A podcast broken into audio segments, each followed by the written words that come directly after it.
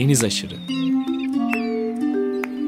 Bozcaadalılar, adaya yolu düşenler ve adanın kıyısına vuranlar. Hazırlayan ve sunan Deniz Pak.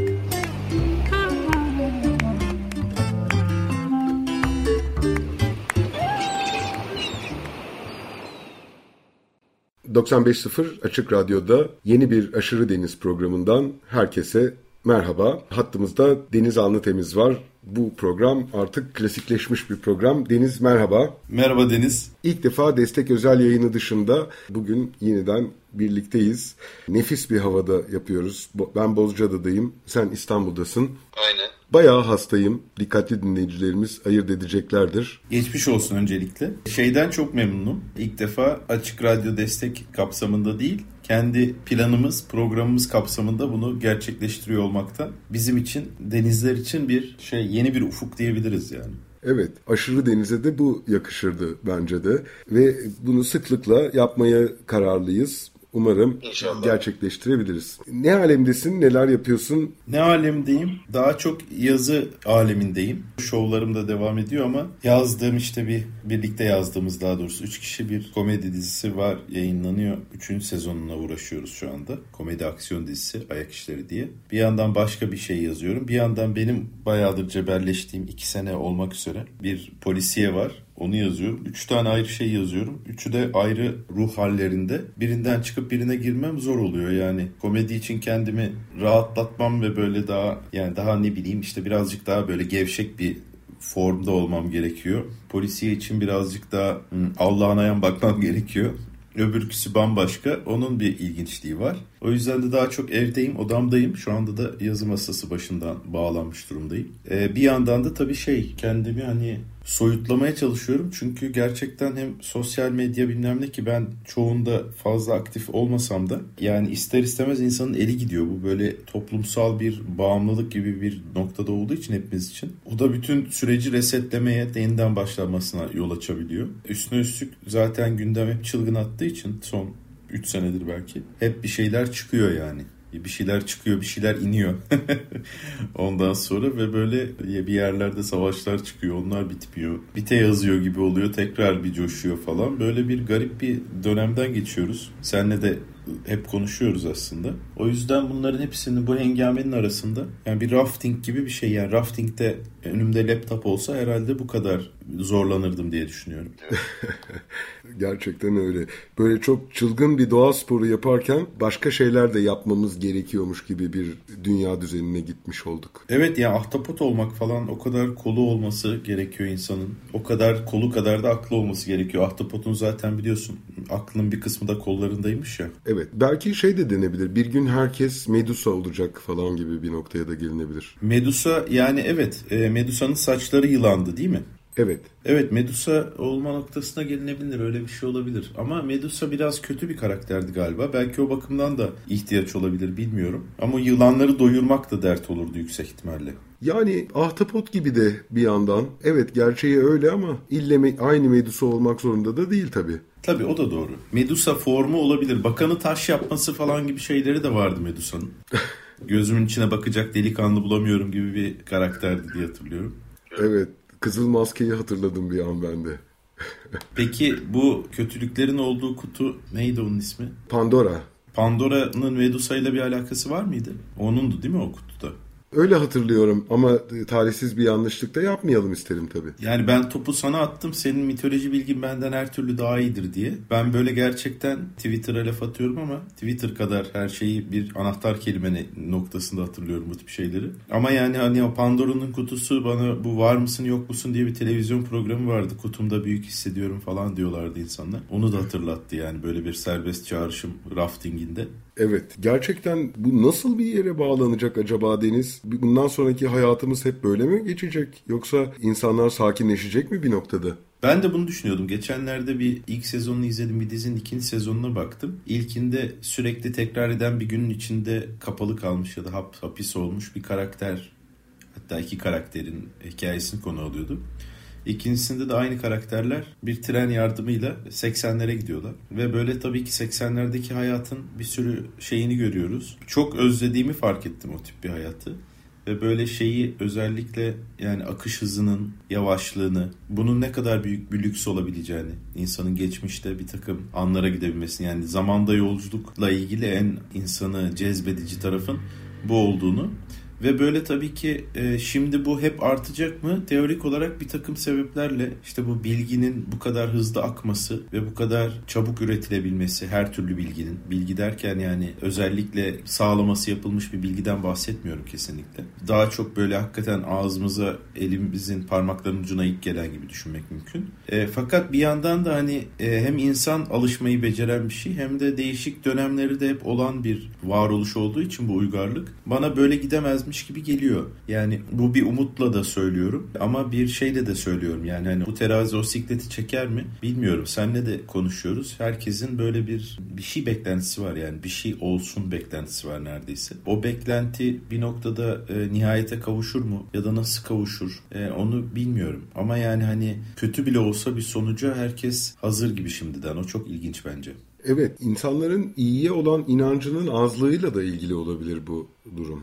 Olabilir. Bu genel bir inanç azlığıyla da alakalı olabilir. Tabii e, öyle şeyler de olabilir. İflah olmaz bir optimist olarak söylemeliyim ki insanlığın bu açmazı çok rahat olmasa da aşı, aşacağına inananlardanım. Galiba bilginin sindirim sürecinin doğru tamamlanmasıyla ilgili bir şey olacak sanki bu. Evet doğru sindirim kısmında çok büyük sıkıntılarımız var. Evet yani bu bilgi ne zaman çok ünlü bir markanın yeni bir tableti çıktığında o heyecanı duymamaya başladığımızda o tüketimin içinde normal bir tüketim haline dönüştüğünde ve bu bilgiyi doğru akıttığında insanlar doğru kaynakların güvenilirliği biraz sağladığında sanıyorum bu da akılla, bilimle, sanatla olabilecek bir şey. Evet onunla da olabilir. Biraz böyle bir merakla, işle, güçle de olabilir. Yani hani e, belli bir işin gücün olduğunda mesela senin çok yoğun zamanların oluyor yazın. O zaman otomatikman o gündemi o şekilde takip edemez hale geliyorsun. Ama normalde yani bir şeyi zamanında illa tüketmen gerekiyormuş gibi bir şey oluştu. Yani bir dizi yayınlandığı zaman hemen onu izleyip onunla ilgili bir yorum yapman lazım. Sonra ona geri dönme şansın yok gibi. Çünkü artık güncelliğini yitirdiği için.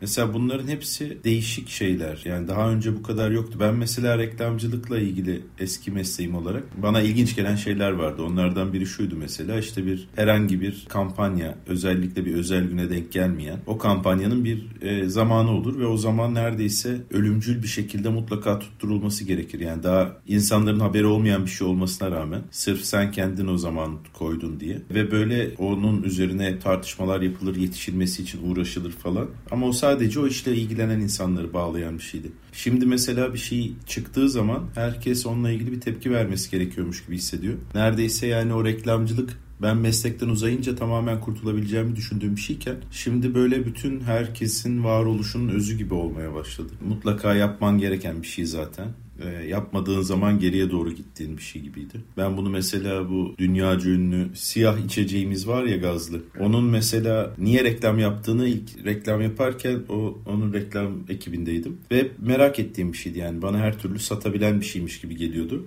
Ama sonra şunu fark ettim ki aslında reklam yapmazsa satamıyormuş. Yani hani orada içtiğin şey aslında o içecek değil imajıymış yani. Mesela bunu duyduğum, öğrendiğimde, anladığımda çok şaşırmıştım. Dolayısıyla böyle bir e, buna benzer bir şey olması bana ilginç geliyor. Ama belki de hani işimizin gücümüzün bunu aştığı noktada da hiç kimsenin ilgilenemeyeceği bir hale gelebilir. Yani dönem dönem nasıl oluyorsa, atıyorum çocuğun olduğunda, bilmem ne olduğunda oluyorsa ya da işte işlerin çok yoğunlaştığında ya da atıyorum mesela Ukrayna'da şu anda bir savaş var, Yemen'de bir savaş var, bir sürü yerde savaş var. O insanlar belki bu kadar aynı şeylere dertlenemiyor olabilirler tabii ki. Nasıl aşılacağını bilmiyorum. Ben senin kadar optimist olmak istiyorum ama yani bana daha çok e, zaman bu şeyin ilacıymış gibi geliyor neyse içinde bulunduğumuz. Ve çarpanı da çok hızlı artık eskiye nazaran.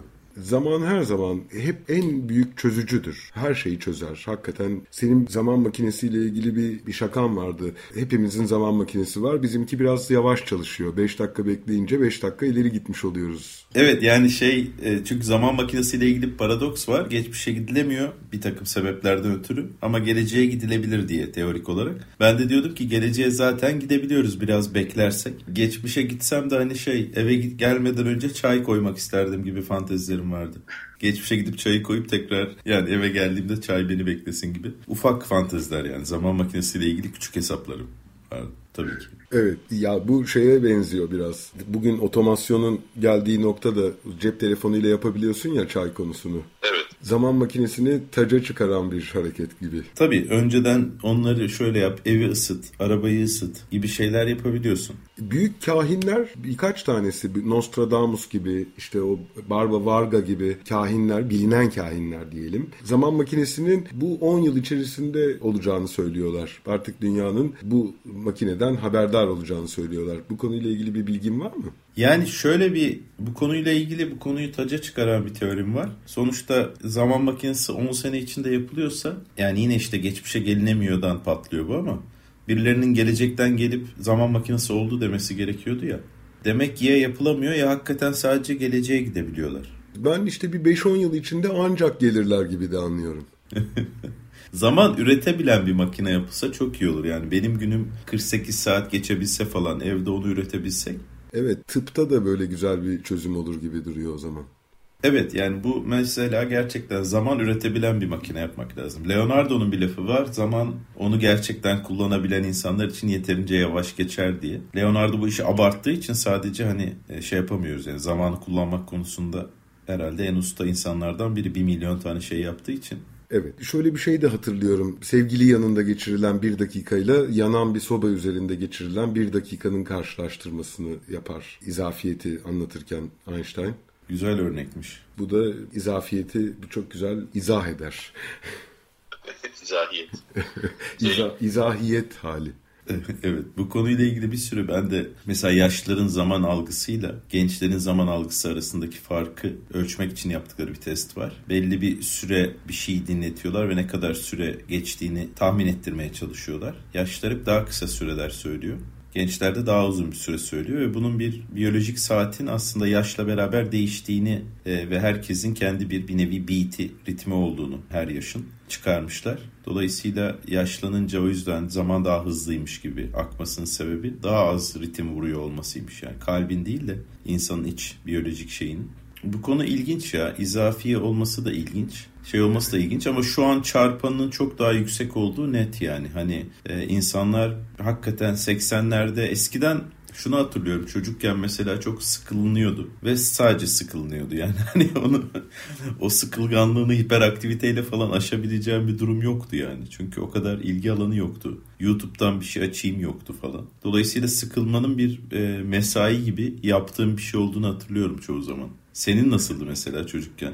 Çok sıkıldığımı da hatırlıyorum ama aşırı eğlendiğimi daha çok hatırlıyorum aslına bakarsan. Belki optimistliğim de oralardan geliyor olabilir. Onu da bilmiyorum. Böyle bir geriye, iç dünyaya da dönüş gibi oldu aslında bu muhabbet. Yani adada bulunduğumuz etrafta bizi oyalayacak, canımızın sıkılmasını engelleyecek çok parametre vardı. Balık yakalamaya gidiyorduk, denizde bir şey yapılıyordu. Limana bir trol teknesi gelmiş, hiç görülmeyen bir canlı yakalamış mesela. Onu görmeye gidiyorduk. Ummadığımız e, dünyalarla karşılaşıyorduk. Eskiden balık dağıtırlardı mesela Bozcaada'da. Bunu hiç unutamam. Böyle şeyler hatırlıyorum. Çok uskumru yakalanır mesela. O artık ekonomik olarak Bozcaada'da satılamayacak kadar küçük bir değere düşer. Aynı o kripto paraların çok düşmesi gibi bir noktaya gelir. Ama bildiğin... Tabii o zaman dağıtmak gerekiyor ki belli bir kilo bölü fiyatı tutturabilmek için değil mi? Hayır yani o satılamayacak kadar çok taşıdığına değmeyecek bir noktaya geliyor ve balıkçı adaya herkese kasa kasa uskumru dağıtırlardı mesela.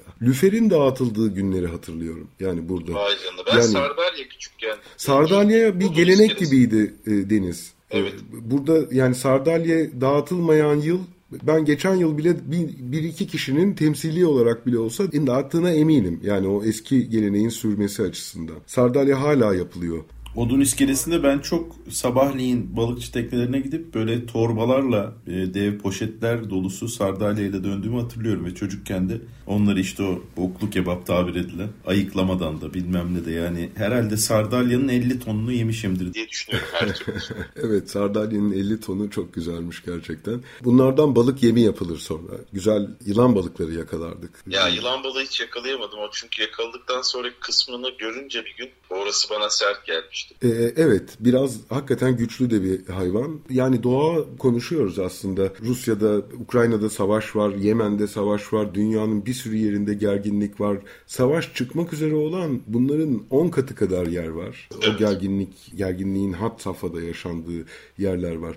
Ama denizdeki canlılar aynı hayatını sürdürüyorlar. Kuşlar aynı hayatta devam ediyorlar. Bitkiler öyle. Doğanın umrunda değil bu. Doğa biz varız yokuz ilgilenmiyor bununla. Biz eğer bir şey yapıyorsak ki e, doğayı olduğu yerden çok daha kötü bir noktaya taşıyabildi insanlık. Bir ağız birliği yapmışçasına herkes gerekli katkıyı sağlayarak yaşam alanlarımızı gittikçe daraltmaya başladık. Ve bir şekilde doğa bütün bunlara rağmen yeniden kendi o bulunduğu noktada ne yapabilirimi hep ölçüyor ve ona göre devam ediyor. Belki kendi içlerinde çok büyük şikayetleri vardır, isyanlar vardır ağaçlar arasında, balıklar arasında. Onu bilemiyoruz henüz ama belki de mutlulardır. Onu da bilmiyoruz. Yani evet kirlilikten falan sıkıntıları oluyor olabilir ya da gemilerden işte sonarlardan falan ama balıklar söz konusu olduğunda. George Carlin'in rahmetli bir esprisi var böyle e, dünya yok olacak ya da bu e, bazen çevreci felaketlerde bu şekilde söylendiği zaman bunu böyle komik bulduğunu söylüyor. Çünkü diyor ki dünyaya bir şey olmaz insanlık yok olur diyor yani. Doğa der ki diyor olmadı yine bakteriden başlıyoruz hani. bakteriden bir daha başlıyoruz der diyor. Evet öyle bir şey var. Doğanın güzelliği de o. Böyle insanı alıp götüren kısmı da o yani. Evet zaman konusunda da geri dönecek olursak yani bugünkü halimizle ben işte biraz hasta olduğum için her gün denize gidiyorum. Denizden tuzlu su çekiyorum burnuma. Gargaralar yapıyorum. Yüzümü yıkıyorum. Deniz suyunun e, iyileştirici bir etkisi var. Uzun zamandır da grip olmadığımı fark ettim bu arada.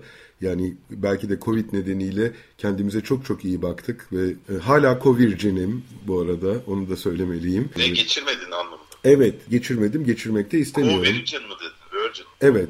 Ben de öyleyim o zaman. O yüzden konuşuyoruz belki de. Olabilir. Senin ama bu denizle kendini e, iyileştirmen yani ben böyle şey gibi düşünüyorum bazen. En Atlantis'ten gelen insan vardı ya eskiden hatırlıyor musun? Dallas'taki Bobby'nin yaşımız belli olsun.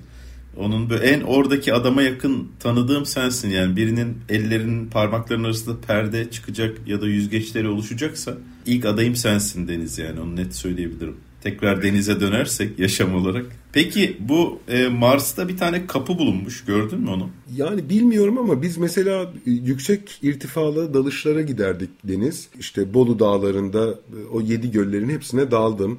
Ee, birkaç tane daha yere gittik daldık. Birkaç kara gittik. Adıyaman'a gittik. Bir sürü yüksek irtifa dalışları yapıyorduk 90'lı yıllarda.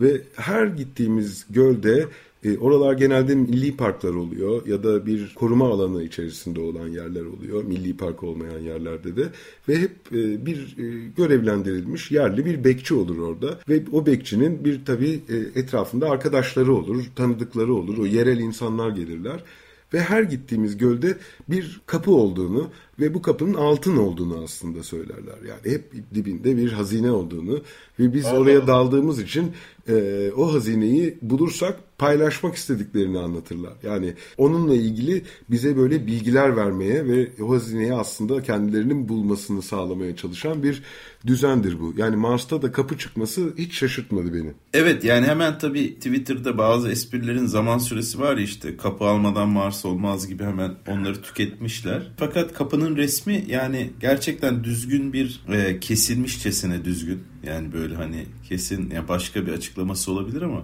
e, bir giriş en azından yani kapı açılan bir kapı ya da bir zil gibi bir şey yok en azından basıp kaçılabilecek. Çünkü öyle bir şey olsaydı orada hazır robotumuz, aracımız, drone'umuz artık olduğu için Mars'ta gidip öyle bir kapıdan geçerken bir tanrı misafiriyiz şekli yapılabilirdi ama yani şey çok ilginç hakikaten su bilmem ne falan ararken e, bir anda kapı bulunca tabii hepsi taca çıkıyor ya. E tabi. O çok komik yani hani bir kapı evet tabii önce acaba kapı aramalı mıydık? Barda yani bir kapımız olsa mıydı? Bence çünkü yani çok komik şekilde net bir kapı olması çok komik yani. Sanki hani yani ne bileyim orada bir canlı türü olsa onun da illa kapısı olması gerekiyormuş gibi. Çünkü belki hani ahtapot gibi bir şey olacak delikten de girecek olabilir ya. E tabi kendilerine yakın hissetmeyi dost arıyorlar aslına bakarsan. Evet işte orada da bir kapımız olsun istiyor demek ki herkes. Evet ama aradığını bulamadı galiba insanlık Mars'ta. Yani şeyde e, bildiğim kadarıyla bu Jüpiter'in uydularında mı bir yer var. Europa falan galiba. Oralar bizim şeye daha uygun. Yani orada bir ihtimal daha yüksek diye biliyorum. Mars'ta da işte bu terraforming denilen yani oranın atmosferini değiştirip bir şeyler yakalamak mümkün. Yani Mars'ın 3 aşağı 5 yukarı bazı koşulların uygun olması insanları cezbediyor. Bir de yani belki eskiden bu Amerika'nın yeni bir kıta olarak keşfedildiğinde herkesin Amerika'ya göçtüğü e, zamanları düşününce yani öyle bir yeni umut peşinde de olabilirler. Amerika'ya bir dönem Mars muamelesi yapıldı doğru. Tabii. Ama Mars'tan çok daha besleyici bir yerde Amerika. Mükemmel bir yerde Amerika. Özellikle Kızılderililerde çok iyi baktığı için o kıtaya.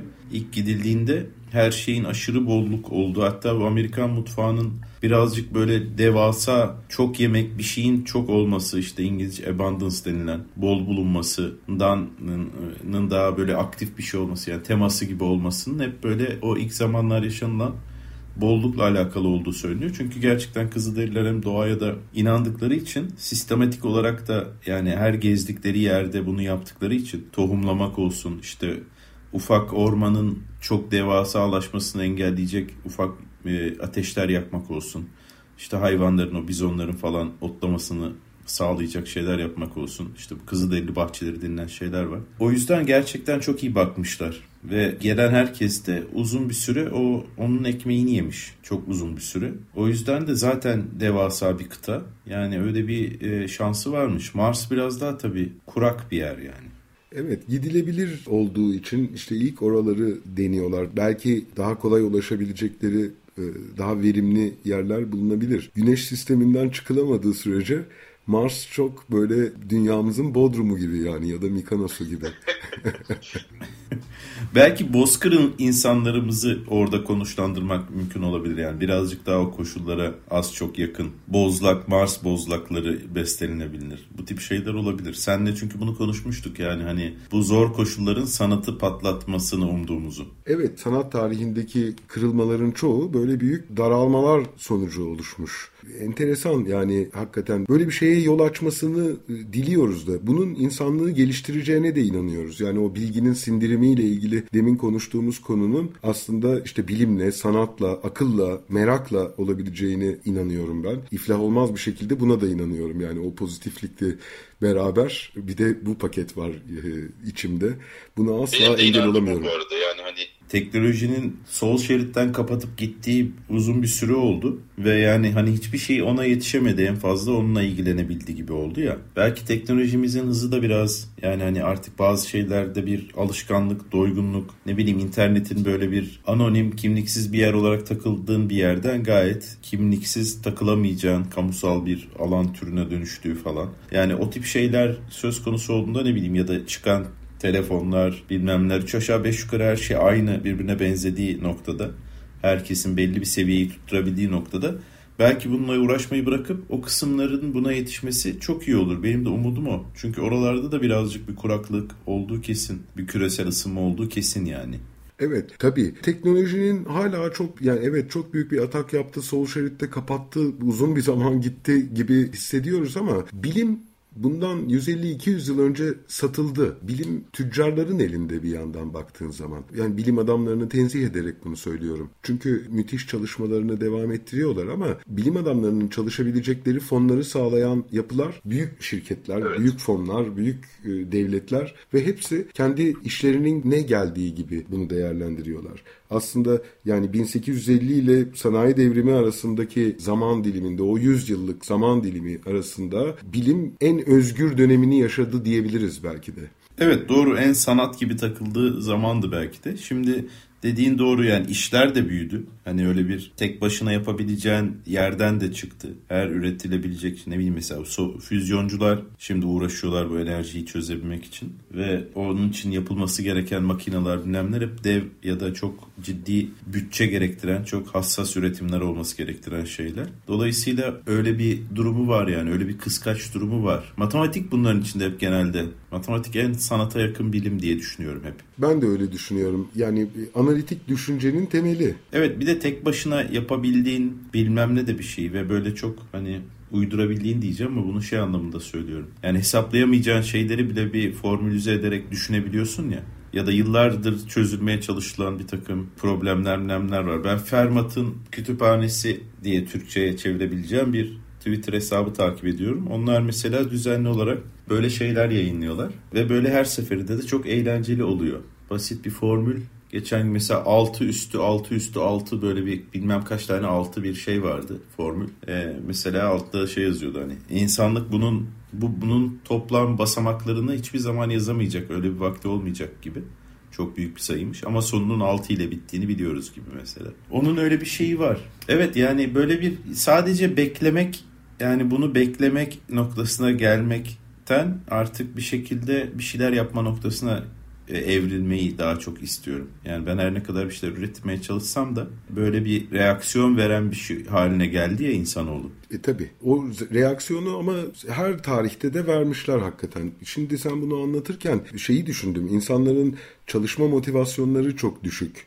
Artık insanlar bir sürü işte çalışmıyorlar. Bütün dünyada böyle olmaya başladı. Bir yandan kendileriyle ilgili vakitler geçirmek istiyorlar. Haklılar hakikaten insanlar. Yani e, ve işte 1881'deki Amerika'daki e, o işçi hareketi. Mesela bu 8 saatlik çalışma düzeninin nasıl olduğunu e, hatırlıyor musun? E, anlatır mısın? Nasıl geldiğini. E, 1881'de o yıl bir kırılma oluyor ve insanlar diyorlar ki 8 saat uyku 8 saat çalışma, 8 saatte canımızın istediği her şeyi yaparız diyorlar. Günü 3'e bölüyorlar ve bunu diretiyorlar ve elde ediyorlar. Ama tabii bir yandan da yani kölelik devam ediyor. Biraz köleliğe devreden bir şey gibi anlıyorum ben bunu. Yani bu sanayi devrimi ve işçi yani o zamanki vardiya bilmem ne gibi şeylerin e, şu anki çalışma düzenini çok etkileyen bir takım ezberler oluşturduğunu biliyorum. Yani üç öğün yemekten tut o bahsettiğin uyku ve çalışma düzenine kadar aslında birazcık eski alışkanlıklar gibi. Şimdi mesela artık ofissiz ve çalış artık ofisin tarihe karıştığını falan iddia ediyor çoğu insan. Geçen gün bu Airbnb'nin CEO'su söylemiş yani çünkü insanlar çok daha uzun vadeli yerler kiralamaya başlamışlar Airbnb'den. Ve bunu sadece tatil amaçlı değil aslında gidip orada çalışayım o zaman nasıl olsa laptopumu ya da bilgisayarımı götürünce e, ben işimi yapar haldeyim diye.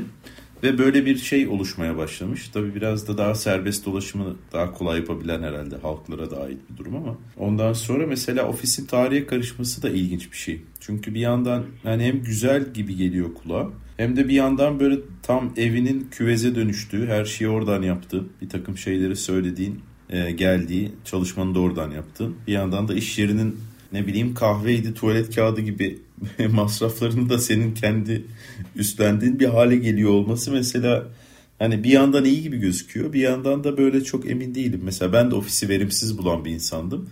Ama şimdi bir şeyler yapmak istediğim zaman bir araya gelmenin de bir kuvveti olduğunu biliyorum. Kaytaramamak açısından hem kaytaramamak açısından hem de oradaki iletişim bambaşka e, sonuçlar almaya sağlıyor. Bir de bir şey daha var. Yani ben kıyı e, kesimlerinde bunu çok gözlemliyorum. Yakın zamanda İzmir'e gitme fırsatım oldu.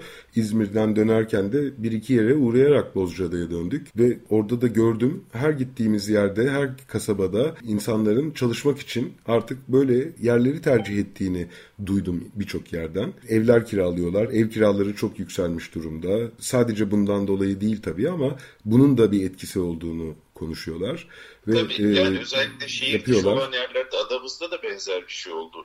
Evet, adada da böyle çalışmaya gelen bir iki kişi tanıdım ve buraya artık yerleşip taşınan e, bir iki kişi tanıdım. Onlarla konuştuğumda da Deniz tam söylediğin gibi evet kahve mahve gibi durumlar ofisteki gibi değil ama e, burada kendimize zaman bulmakla ilgili evden çalışmanın işveren ya da iş açısından mesai zamanı tanımadan sana zerk edildiğinden şikayetçi insanlar. E, tabii. Zaten o şeyle başlamıştı bence. Akıllı telefon hatta ondan önce bu BlackBerry denilen marka olacak ama ilk bunlara geçildiği zaman ben mesela bu tip her şeye biraz dirençli bir insan olduğum için geçmemiştim. Şeyden de geçmemiştim yani eve gittiğim ya da yoldayken e-postalarıma cevap vermem gerekmesini istemediğim için. Fakat tabii o bir noktada e, şey insanların sürekli olarak ulaşılabilirmiş gibi işle ilgili bir şeyler yapabilirmiş gibi yani öyle varlıklarmış gibi tanımlanmasına da yol açmış olabilir. Belki bu kendi içinde bir etiketi de getirecektir yani hani 8'den sonra aranmıyor abi artık kimse gibi bir şey de olabilir. İşte bu hız ilk önce bir şey oluyor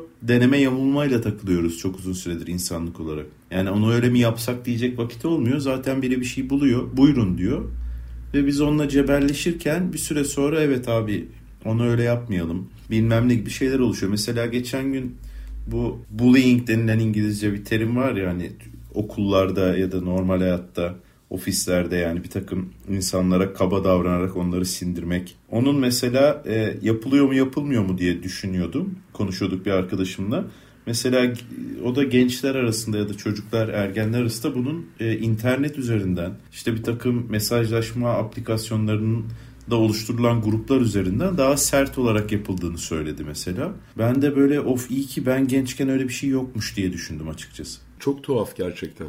Hayretle dinledim hakikaten bilmiyordum. Yani bir, bir şey de kayıtlı bir yani. şey söylüyorsun okul bahçesinde orada kavruyor onu kaydediyorlar ve sonra bu bana bunu demişti. Ya da zorla ona bir şey dedirtip sonra onu bir nevi şantaj amaçlı kullanarak falan. Bir de yani çocukken daha insan şey olabiliyor ya bu tip konularda.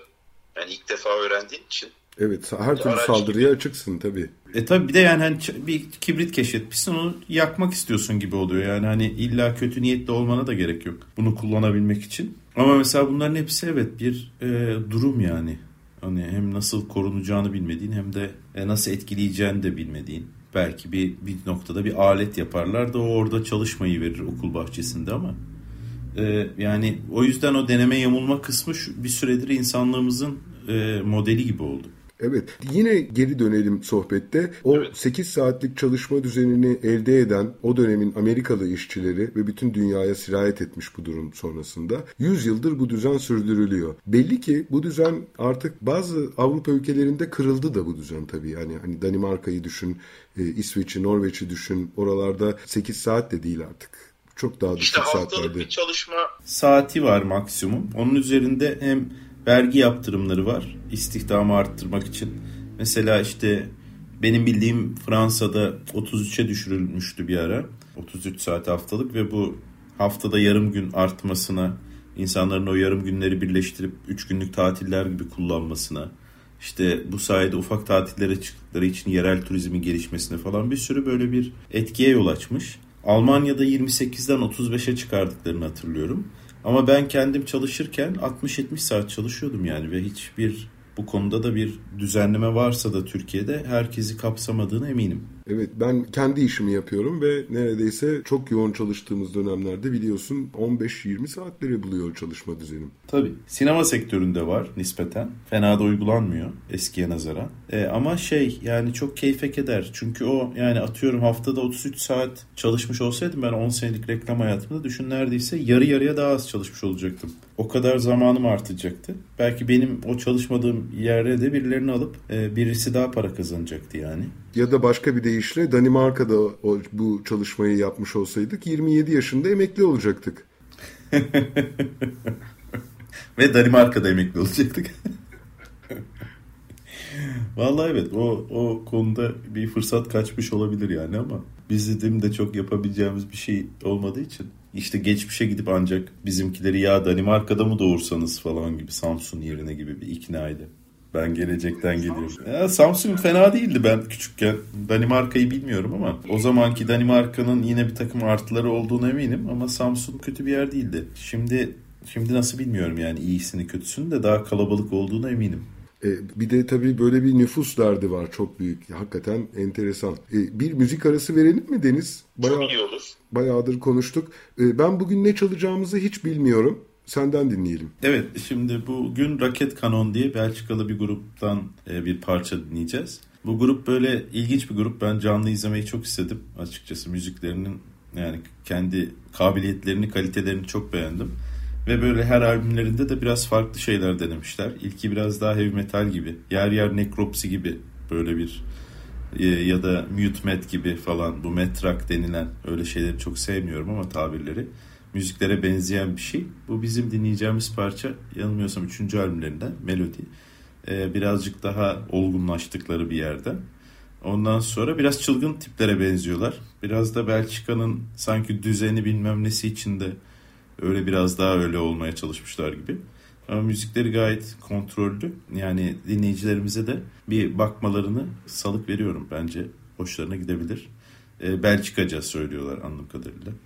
O yüzden de o diline ben çünkü ilk dinlediğimde bunlar nereli şeyi yaşamıştım. Sonra Google sağ olsun öğrendim.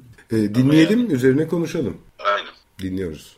95.0 Açık Radyo'da Aşırı Deniz programına Deniz Anlı Temiz'le birlikte sohbetimize kaldığımız yerden devam ediyoruz. Bozcaada'dan dünyaya bakmaya çalışıyoruz. Bozcaada'da birlikte çok vakit geçirmiş insanlar olarak. Nefis bir Evet. parça dinledik. Evet Raket Kanon'dan geldi melodi. İlk dinlediğimde o sound tabir edilen tınlarını çok sevdim. Böyle bayağı bana eski babacan grupları hatırlattı. O yüzden canlı dinlemeyi çok istedim. Koronadan önce de bayağı gezmişler aslında. Tekrar bizim buralara yaklaştıkları zaman Hatta Temmuz'da galiba kendi ülkelerinde bir konserleri var. Keşke gidebilsem diye düşündüğüm bir grup. Tekrar dinleyicilerimize hoşlarına gittiyse diğer e, yaptıkları şeylere de bakmalarını salık veriyorum. Çok da ilginç bir şekilde aşırı popüler bir grupta değil yani. Hani çok gezmişler ama bizim Türk gruplarımız gibi belki. Nefis müzik yapıyorlar. Yani gerçekten onun için bir aradalar ve harika e, bir iş yapıyorlar. Her bunun için bir araya gelenler bu kadar güzel müzik yapamıyor. Evet ben davulcunun şeyini sevdim yani. Mesela eski albümlerinde birazcık daha çok konuşuyor. Bu sefer böyle sürekli kendi kanıtlama şeyinde değil çok melodik de buldum yani. Gerektiğinde coşan, gerektiğinde duran. Müzikte biliyorsun susmak da esler de aslında çok önemli ya. Evet, en son Aşırı Deniz programında Erkan Ağur örneği vermiştik. Yine vermek isterim. Erkan Ağur demişti ki bana, ya bu elektrik gitarı ben hiç bilmiyorum, yapamıyorum abi diye anlattığımda, ya klasik gitar çalmayı seviyorum diye, elektrik gitarı susturmayı bileceğim dedi. Doğru söylemiş Erkan abi yine yapmış yani şeklinde. Ya tabii ya ustalık da başka bir mertebe değil mi? E tabi o gerçekten eski manada da bir usta olduğu için. Yani öyle Neyzen Tevfik gibi birisi bizim için aslında. Tanımaktan, bir arada olabilmekten ve her zaman da karşılaşmaktan çok sonsuz mutluluk duyuyorum. Ne güzel öyle bir fırsatın olması. Peki sorumu soruyorum. Buyurun.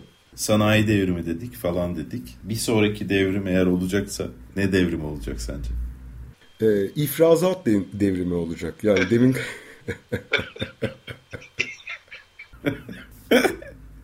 Biraz açar mısın? Tabii ya işte sindirim konuştuk ya. Yani bunun sindiriminin bir, bir devrime yol açacağına inanıyorum.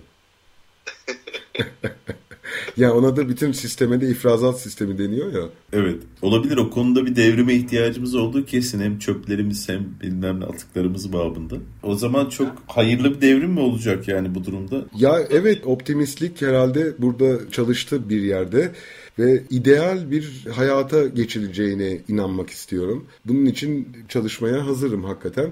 İnsanlığın her parametresiyle buldular. Sadece bu bilgileri doğru değerlendirip biraz akılla işte demin konuştuğumuz gibi bilimle, sanatla, merakla bu düzeni bir an önce kurmak gerektiğine inanıyorum. Bütün dünyada.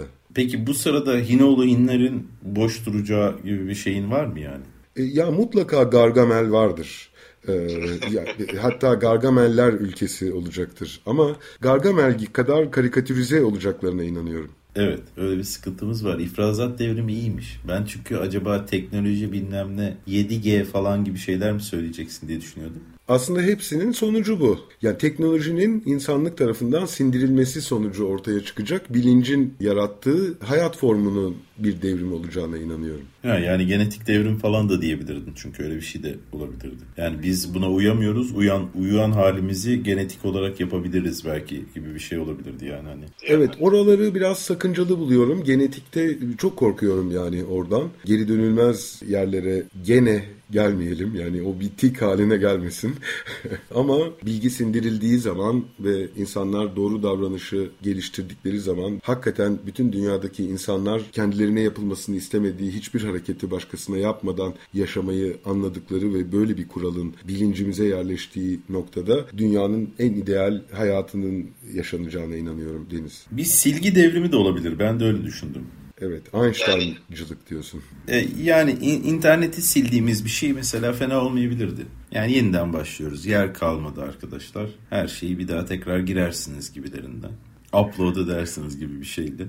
Yani böyle tertemiz mesela düşün giriyorsun. Google'da hiçbir şey yok. YouTube sıfır kilometre. Yeni yağmış ka- kar gibi yani. Sabah uyandığında öyle bir internet hiç ayak basılmamış bir internet bulmak ilginç olabilirdi yani. Unutulamama yani böyle bir şey var ya hatta bunu tartışıyorlar işte bazı şeyleri internetten 10 sene sonra silelim yani. Bir adam bir şey yaptığında Google'ladığın zaman ilk o çıkmasın. Yani nasıl atıyorum bir şeyin cezasını çekti ve ondan kurtulduysa aslında biz öyle düşünüyoruz ya. Hani adalet sistemi en azından öyleymiş gibi düşünüyoruz. İşte bir şey yaptın yattın diyelim 10 sene. O cezanı çektin artık onunla ilgili verilecek bir hesap kalmamış gibi düşünüyoruz. Ama internet bunu engelliyor bir nevi. Ondan sonra o yüzden bir unutulma özgürlüğü gibi bir şeyden bahsediliyordu. Benimki daha ekstrem bir şey. Tamamen her şeyi temizlediğimiz yani. Reset devrimi diyorsun. Aynen format devrimi olabilir. Ee, eskiden del diye bir silme komutu vardı. Her şeyi kökünden silme gibi. Öyle bir şey olabilir yani. Mesela yarın interneti sileceğiz. indirebildiğiniz kadarı indirin gibi. Herkesin hani kovalarını bilmem nesini suyla doldurduğu o su kesintisi öncesi bir şey gibi. Yani bana mesela ilginç bir şekilde pozitif bir fikir gibi geliyor. Bana da Angarya gibi geldi. Yani sanki böyle milleti biraz oyalayalım dur bakalım falan gibi bir üst akıl olurmuş gibi geldi burada yani. Evet şimdi mesela Twitter'ı Twitter'ı Elon Musk satın alma sürecinde ya. Aldı mı peki? Almayacağım diyordu en son. Ya alıyor herhalde. Yani onu ben de anlamadım. Bir son kertede bir beğenmedim acaba şu kadar adama atmak lazım falan bir şeyler de demiş. Bir yandan hani acaba ücretli mi olsa falan da demiş. Çünkü böyle bir yani iş adamı olduğu için e, Twitter'da aslında çok kar etmeyen yani manipülatif etkisi çok yüksek de olsa kar şeyi çok yüksek değilmiş anladığım kadarıyla marjı. Ondan sonra o da bir hani daha çok masa atalım gündüzleri kahvaltı verelim gibi bir kafaya girmiş anladığım kadarıyla. Ee, ilginç olabilir yani bir kişi de olursa sanki silebilme ihtimali de artıyor ya. Yani kafasına attı bir gün yeter lan dedi mesela. Twitter'da tek adam dönemi. Evet yani hani Twitter'a Twitter senin olması ilginç ya. Twitter benim diyebilmek yani. Bilmem kaç sene önce olmayan bir şey bu ama 15 sene önce belki ya da 20 sene önce. Şimdi de birinin oluyor olabilmesi de ilginç yani. Ama bana pozitif geldi açıkçası. Evet. Ben Elon Musk'la ilgili şüphelerim var. İblis gibi bir adam o. Elon Musk evet bir türlü babanı da sevmezdim süt olan gibi bir şey yaratıyor Elon Musk. Yani hep bir temkinle yaklaşıyoruz kendisine. Evet bu arabayla ilgili de mesela şirketin değeriyle ürettiği arabaların değeri yani toplamda şirketin değeri neredeyse böyle bir spekülatif bir değeri varmış. Ben de onu geçen gün öğrendim. Yani şirket değerli evet ama atıyorum başka köklü araba firmaları da var belki o kadar değerli değiller. Bu tamamen hani borsada da gerçekleşen bir şeymiş. Bu yeni dünyanın işte benim bir noktada benim terazinin çekmediği şeyler. Ama adam ilginç bir adam. Ve iki hayatı var gibi bir adam. Eski saçsız haliyle yeni saçlı hali arasında. İlkokulda bir yazılım yapmış ve milyonlarca dolar para kazandığı söyleniyor. Evet. inanılmaz bir yazılımla piyasaya bu şekilde giriyor. PayPal da galiba onundu değil mi? PayPal'ın kurucularından. Ee, evet yani bu aslında ne bileyim Edison'a falan en benzeyen adam herhalde. Çünkü Steve Jobs daha böyle bir marketing dahisi gibiydi. Bizzat icatçı değildi. Bu adam daha birazcık eski usul dahi gibi işte Mars'a gitmeye çalışmasıyla falanıyla da fileniyle de. Yani evet ben mesela Jeff Bezos'a tercih ediyorum ilginç bir şekilde Elon Musk'ı. Ama yani tabii ki bilemiyorsun. Anlaşır mıydık, anlaşamaz mıydık? Elon Milyon muhabbetine doyum olmuyor mu olurdu? Bunları bilemiyorum yani. Tanışmak mesela ister miydim onu da bilmiyorum açıkçası. Bana muhabbeti çok sarmazmış gibi geldi beni. Çünkü ne olacak bu Fener'in hali desen gidip Fenerbahçe'yi satın alabilir. Öyle bir adam yani. Yani belki hani Mars'a gitmesi en, en pozitif şey olabilir yani. Elon ne yapıyor Mars'ta abi ne bileyim falan gibi bir şey olabilir.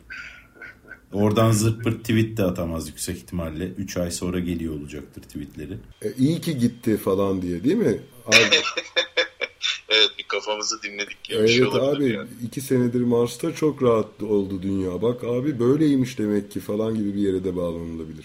Evet olabilir bak. Hiç böyle düşünmemiştim şu ana kadar. Bana çok pozitif geldi. Bir kısım insanı gazlayıp Mars'a gönderebiliriz bu durumda. Mars'taki şu kapıyı bir açtılar mı acaba? Kapı açılmadı, aralanmadı değil mi hiç kapı? Yok kapı aralanmadı. Kapı olduğunu anladık ama değil mi? Kapı, bildiğimiz form kapı. Gördün mü fotoğrafı sen? Yani böyle bir kayanın içine oyulmuş çok muntazam bir dikdörtgen var. Ama karanlık yani. Öyle bir şey var. Yani birazcık açıl susam açıl kapısı gibi. Yani öyle bir içeriden benim adım Cemil diye birisi çıkmayacakmış gibi bir kapı ama çocuklara dağılın topunuzu keserim gibi bir kapı değil. Fakat yani hani öyle bir bende ilk uyandırdı hakikaten Ali Baba ve Kırk Haramiler versiyonu bir kapıydı. Evet bu kadar inzivayı tercih etmiş birisini de rahatsız etmek gibi de anlıyorum bir yandan da aslında bu kapıyı çalmayı. evet olabilir gerçekten. Beni burada da buldular olabilir yani. Ye- yeter artık falan gibi böyle çok aşırı bir tepkiyle de karşılaşılabilir yani. Yani yeni bir beyaz yaka hayali de olabilir. Güney'e yerleşip butik otel açmak yerine Mars'a yerleşip butik ne açılıyorsa artık Mars'ta. Laboratuvar, biyosfer. Evet, öyle bir çalışma da vardı dünyamızda biyosferle. Evet biyosfer vardı. Ee, geçen gün de şeyi gördüm. Ay toprağında bitki yetiştirmeyi başarmışlar. İlk gider Apollo 11, 13, 17'de falan ilk giden birkaç görev. Ay toprağa getirmiş ama bir şey yetiştirilebilecek bir toprak değilmiş o. Regolit mi ne ismi? Ama ileride bunların içinde bir şey yetiştirilebilir umuduyla getirmişler. Hakikaten 50 sene sonra e, insanlar bir takım solüsyonlar yardımıyla orada işte ıspanaktı, rokaydı gibi şeyleri yetiştirmeye başlamışlar. O yüzden ayda böyle bir e, mümkün olabilecekmiş böyle bir şey. En azından salata mümkün olacakmış yani mangal olmasa da. Ya bir an şeyi düşündüm. Böyle hafriyat kamyonları ayda da orayı da hemen dönüştürmek hali hakikaten çok tuhaf ya. Evet. Aydan dünyaya bakmak ilginç olabilir ama. Evet. Roberto Vittori diye bir astronotla tanışmıştım yıllar önce. Vay. Uzayda yaklaşık 10 ay, 11 ay geçirmiş bir adam. Kafatası büyümüş Deniz. Böyle Ha, ağırlıksız. Evet, Vay evet. be. Birkaç böyle milimetre ya da e, belki milimetreden de büyük. Hatırlamıyorum şu anda. Uzay Anlatmıştı. kafası diyebileceğimiz Evet. bir şey yani. E, Evet, yıllar önce altyapısız mimarlık diye bir toplantıda, hatta onun uzantısı bu konuyu da Açık Radyo'da da konuşmuştuk. Kendisiyle bir röportaj da yapmıştım ama o Açık Radyo'da yayınlanmamıştı. Başka dergilerde yayınlanmıştı. Ama e, o toplantıyı düzenleyen bir arkadaşla konuşmuştuk. Konuyu e, anlatmıştı. O mekikte yattığı yerden dünyayı izlemenin keyfini hiçbir şeye değişmeyeceğini anlatmıştı. Vay canına. Uzaya giden ilk İtalyan. Güzel bir. Evet, hani Twitter'ın sahibi gibi. Yani 11 ay uzun da kısa bir süre için gidebilirmişim gibi hissediyorum. Evet o da bir kere de gitmemiş. iki kere gitmiş. Bir Ruslarla gitmiş, bir e, Amerikan ekibiyle gitmiş. Pilottu. Mekiği kullanan adamdı. Ee, canına. Evet. O şey diyordu. Yani aslında bana ekstra bilim görevleri vermek durumunda kaldılar. Çünkü orada ya benim görevim hızlı bitiyordu diyor. Anlatmıştı. De Sonra başka çalışmalara katılmış. Orada çalışmış. Çünkü işte 3 günde gidiyorsun, 3 günde dönüyorsun. Evet bunun bir çalışması da var, hazırlığı da var falan ama orada geçirdiğin diğer aylar oradaki e, verimli çalışmaya katkıda bulunman gerekiyor. Böyle çok teknik E, bir adam. Boş durmaman gerekiyor. Öyle ben mekiği kullanıyorum. Dönerken beni haberdar edin gibi bir şey değil. Orası sürekli çalışman gereken bir yer. Hem kendi vücut bütünlüğün için hem de onun kendi orada kaldığın şeyin sürekli ayarı bilmem nesi orası yapılıyor. Bir şey boşaltılıyor, tamir ediliyor. Bildiğim öyle bir şey yani. Evet çılgınca bir şey. Elon Musk galiba bunu da geliştirdi Deniz. tekrar kullanılabilen roketler üzerine çalıştı. Aslında çok zor bir teknolojik olarak çok zor bir şey değildi ama hep bir kullanımlıktı. O büyük bir sıkıntı yaratıyordu ve onun yerine e, gidip bırakacağını bırakıp inebilen şeyler yarattı. Bu SpaceX diye bir kurduğu firma vardı. Bir de böyle uzun süredir bağımsız havacıların uzaya çıkma yani uzaya bir şey göndermeye çalışıyorlardı. İlk başta bu insanlı araçlar değildi. Buna uğraşıp hatta NASA da onlara bir nevi fahri astronotluk veriyordu. O onu devralıp geliştirip daha büyük bir yarışma haline getirip ondan sonra onun sonucunda da böyle bir teknolojiyi iyi geliştirdi. Tabii ki daha iyi oldu yani. Ben hala böyle bir elektrikli top gibi bir şeyle fırlatılsak daha iyi olur gibi geliyor ya da bitmeyen asansör ama e, onun yaptığı da şey ve ilginç bir şekilde Tenten'deki roketler gibi duruyor olması da çok komik geliyor. Bazen teknoloji geriye gidiyormuş gibi oluyor ya. Evet. Aynı toplantıda Deniz Arthur C. Clarke'la da tanışmıştım. Ya ne diyorsun ya Deniz? Seni de gerçekten seni tanıyarak dünyadaki herkese bir adım uzaklıktaymışım gibi hissediyorum. Bu her geçen gün artıyor yani. Bazen öyle oluyor evet gerçekten. Arthur C. Clarke'la böyle 3 gün geçirdik İstanbul'da. Galiba rahmetli oldu. Rahmetli de anıyorum. E, bütün konuşmacılar ona teşekkür ettiler. Yani Boeing'in tasarımcıları vardı bu toplantıda. E, işte uzaya gitmiş bir astronot vardı. Biosfer projesinin başındaki e, John e, P. Allen vardı. E, Arthur C. Clarke vardı. Bunun gibi 12-13 kişiden oluşan bir konuşmacı heyeti altyapısız mimari üzerine konuştu. Biz de o dönemlerde elektrik yoktu bulunduğumuz yerde adada. Mumlarla, meşalelerle aydınlanmaya çalışıyorduk. Müthiş bir gökyüzünün ortasında mü- müthiş bir yalnızlıkla yaşıyorduk burada. Sonra tabii buralar da değişti. E, buradaki o yapımız bozuldu. Ama o yıllarda yani bu toplantı 2003 ya da 2004 yılında yapıldığını hatırlıyorum Deniz. Biz o yıllarda böyle bir yerde yaşadığımız için ya dedik bize çok uygun bu toplantı. Biz buna gidelim mutlaka yani hani iyi ki de gitmişiz. Çünkü orada Harbiye'de askeri müzede yapılmıştı bu toplantı ve askerler katılmıştı. O toplantıdaki tek sivil grup bizdik. E, biz de Mehmet Çağçağ, e, Sibel diye bir arkadaşım var Bozcaada'da. Bu programın e, dinleyicileri onu da tanıyacaklardır. Birlikte kaç tane program yaptık. Birlikte gittik ve o kadar istifade etmiştik ki bu insanlardan anlatamam. Herkes, her konuşmacı Deniz, Boeing'in tasarımcısı, Antarktika'daki o İngiliz üssünün başındaki adam falan hepsi oradaydı ve hepsi Arthur C. Clarke'a teşekkür ettiler. Dediler ki hayali onlar kurdular. Biz gerçekleştirdik. Demin dediğin gibi tasarımlar eskiye dönüyor. Tente'nin roketine benziyor Elon Musk'ın roketi. Evet. Tam bu noktada işte Herg'di değil mi onu çizen çizer? Evet. O çizerin muhayyelesi Elon Musk'la vücut buluyor öyle diyelim. Evet çok ilginç. O en son yaptığı ismini hatırlayamadığım roket gerçekten kırmızı beyaza boyasalar Tente'nin o roketi yani. Mars'a yolculuk muydu o bölümde hatırlamıyorum ama. Aynı şekilde de iniyor. Dikey bir şekilde iniyor. Tabii onu becerebilmek için bu kadar uğraşılması gerekti ama bu bana mesela hoş gelen şeylerden biri. Umarım başka durumlarda da olur. Yuri Gagarin'in yörüngede kaldığı o uçuşunu hatırla. O uçuş bu yüzyıl başındaki süngercilerin denize dalışı gibi bir yandan. Evet doğru. Sınırları bir şekilde aşmaya, kırmaya çalışıyor insanlık. Biz de buna tanık oluyoruz. Evet bu kısmı heyecan verici aslında doğru söylüyorsun. Ben de izliyorum bu arada o fırlatmaları, inişleri. Küçükken de izlerdim. Hatta bu elim Discovery'di galiba. O kazayı bile canlı izlemiştim. Evet, nefis bir sohbet oldu bu arada. Çok teşekkür ederim. Yani ben kendim Ben teşekkür e, ederim. Çok güzel aktık hakikaten. çok zevk alarak devam ediyorum. Merak katsayımızın katlanarak artmasını temenni ediyorum bütün dünyada. Evet. Merak ve hayal katsayımızın güzel hayallerle süslü olmasını temenni ediyorum ben de. Süslü gökyüzleri de diliyorum. Güzel bir yere getirdik sanki final için. Harika. Çok teşekkür ederim Deniz. Yine nefis bir sohbet ederim. yaptık. Aşırı denizi gerçekleştirmiş olmaktan kendi çabamızla da çok ayrıca mutluyum. Daha nicelerine diyorum. Evet, yakın zamanda yeniden bu muhabbeti yapalım. Bu programda genelde geçmiş hayatlar, denizcilerin hikayesi, adalıların hikayesi, adaya yolu düşenlerin hikayesini genelde e, işliyoruz. Ama seninle birlikte bir projeksiyon da koyuyoruz bir yandan. Hem birçok şeyi özetleyen hem de ileriye de bakmamızı sağlayan umudu da yeşerten çok güzel bir, bir sohbetler silsilesi oluyor. Biz bir aradayken de zaten böyle devam ediyoruz hayatım. Evet. Daha uzun oluyor tabii ki ama. E, gayet tabii. Aynen. Evet. Bir Aşırı Deniz programının daha sonuna gelmiş bulunuyoruz. Bu hafta program konuğumuz her Aşırı Deniz programında olduğu gibi Deniz Alnı Temiz idi. Önümüzdeki hafta Salı günü saat 11'de yeniden buluşuncaya dek hoşçakalın. Hoşçakalın.